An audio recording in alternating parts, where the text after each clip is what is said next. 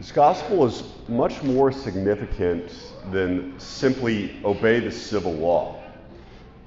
There is within it this inner logic where Jesus says, Whose image is inscribed upon it?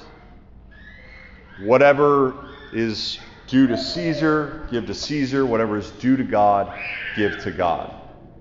And so the image on the coin is Caesar. And the image upon us is God.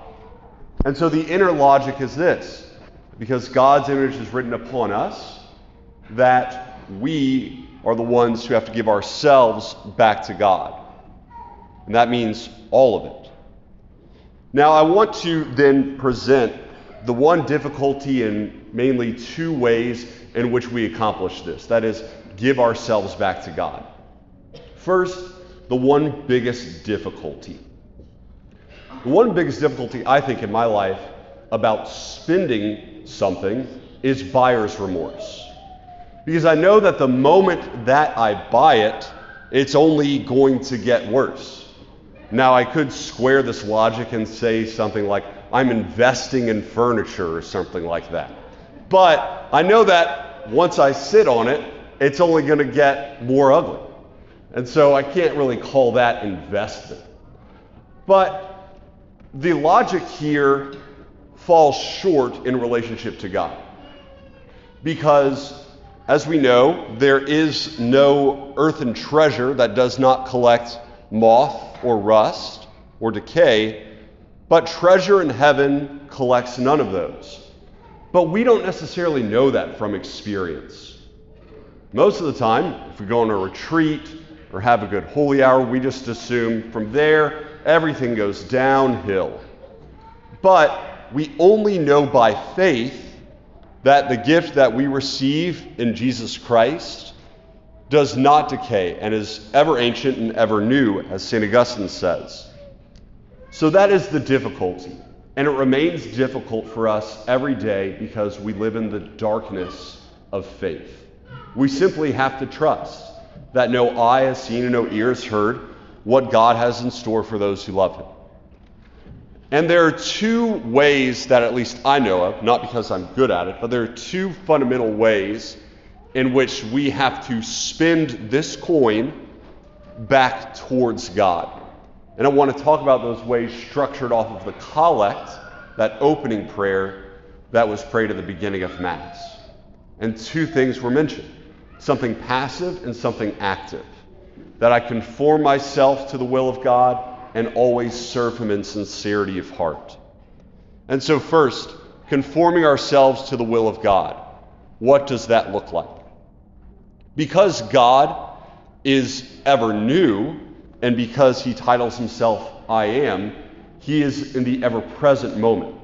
And so, conforming ourselves to the will of God can simply mean conforming myself to the duties of the moment, to the duties of my state in life, and to the consequences of my actions, my sins. I think of two saints in this regard. First, you have someone like St. Andre Bessette. St. Andre Bessette had to conform himself to the will of God according to his state in life and his abilities. This meant that after going to school up until the age of 14 and recognizing he could hardly read and write his own name, that he'd be relegated to a very limited life because of his abilities. But he was sanctified by simply being a porter, by simply opening a door and smiling at people as they went into St. Joseph's Cathedral in Canada. That this was the life of Andre Bessette conforming himself to the will of God by his own abilities or inabilities thereof, and so becoming fully alive. You have St. Andre Bessette on one hand, and then you have St. Vincent de Paul on the other, who was very talented, incredibly intelligent. Yet, because he wanted to progress past his state of life in great ambition, did very bad things and suffered the consequence of them, but in suffering the consequences of them, was sanctified.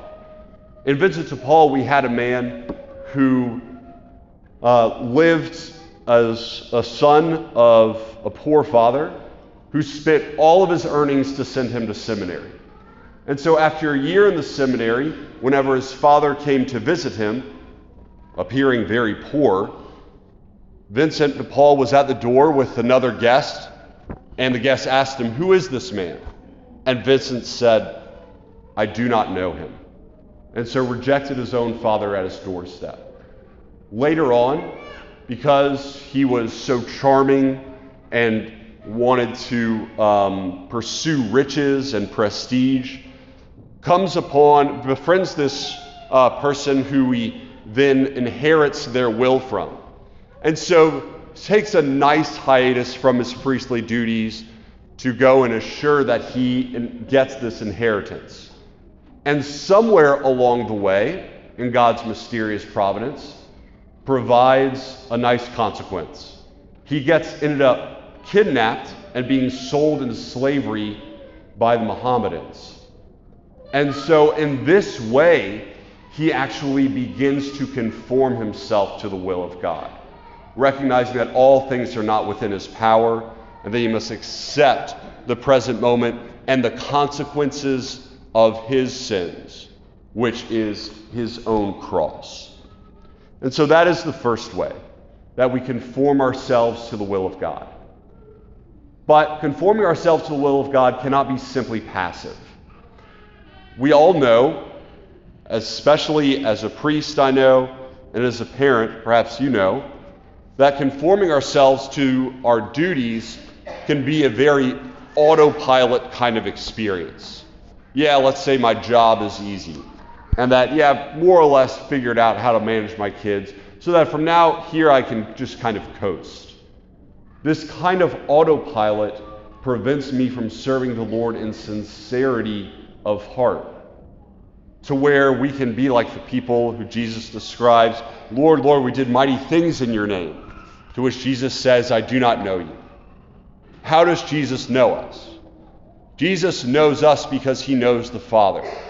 And so he knows us because he knows in us the Father's love. In that we give him back supernatural charity, we give him back our hearts. And so, how is it that we give him back our hearts with his supernatural charity? Because the love of him is beyond our nature. Means one of the things that we can do most is simply blot out our self will and confess our secret thoughts. In confessing our secret thoughts, we confess our secret affections. Confessing our secret affections, we confess our secret desires. And so then we can obtain sincerity of heart. Notice how comforting this is in the gospel. That the very people that Jesus is speaking to, Jesus kind of converts them on the spot.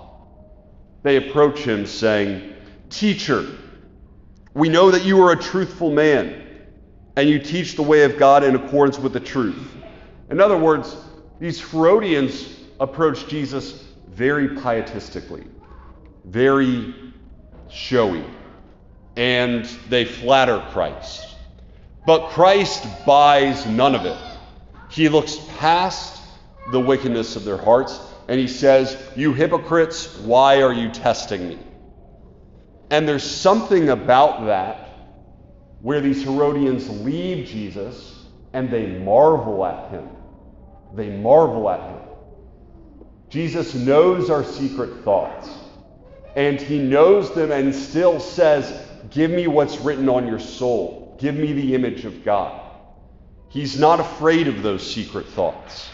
And so, in confessing them either to a confessor, director, spiritual friend, or spouse, those secret affections and thoughts lose power over us because it's difficult keeping a secret.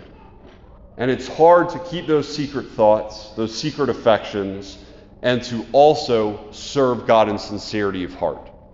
But in bringing them into the brightness of His light, they lose power over us so that we can serve Him in sincerity of heart.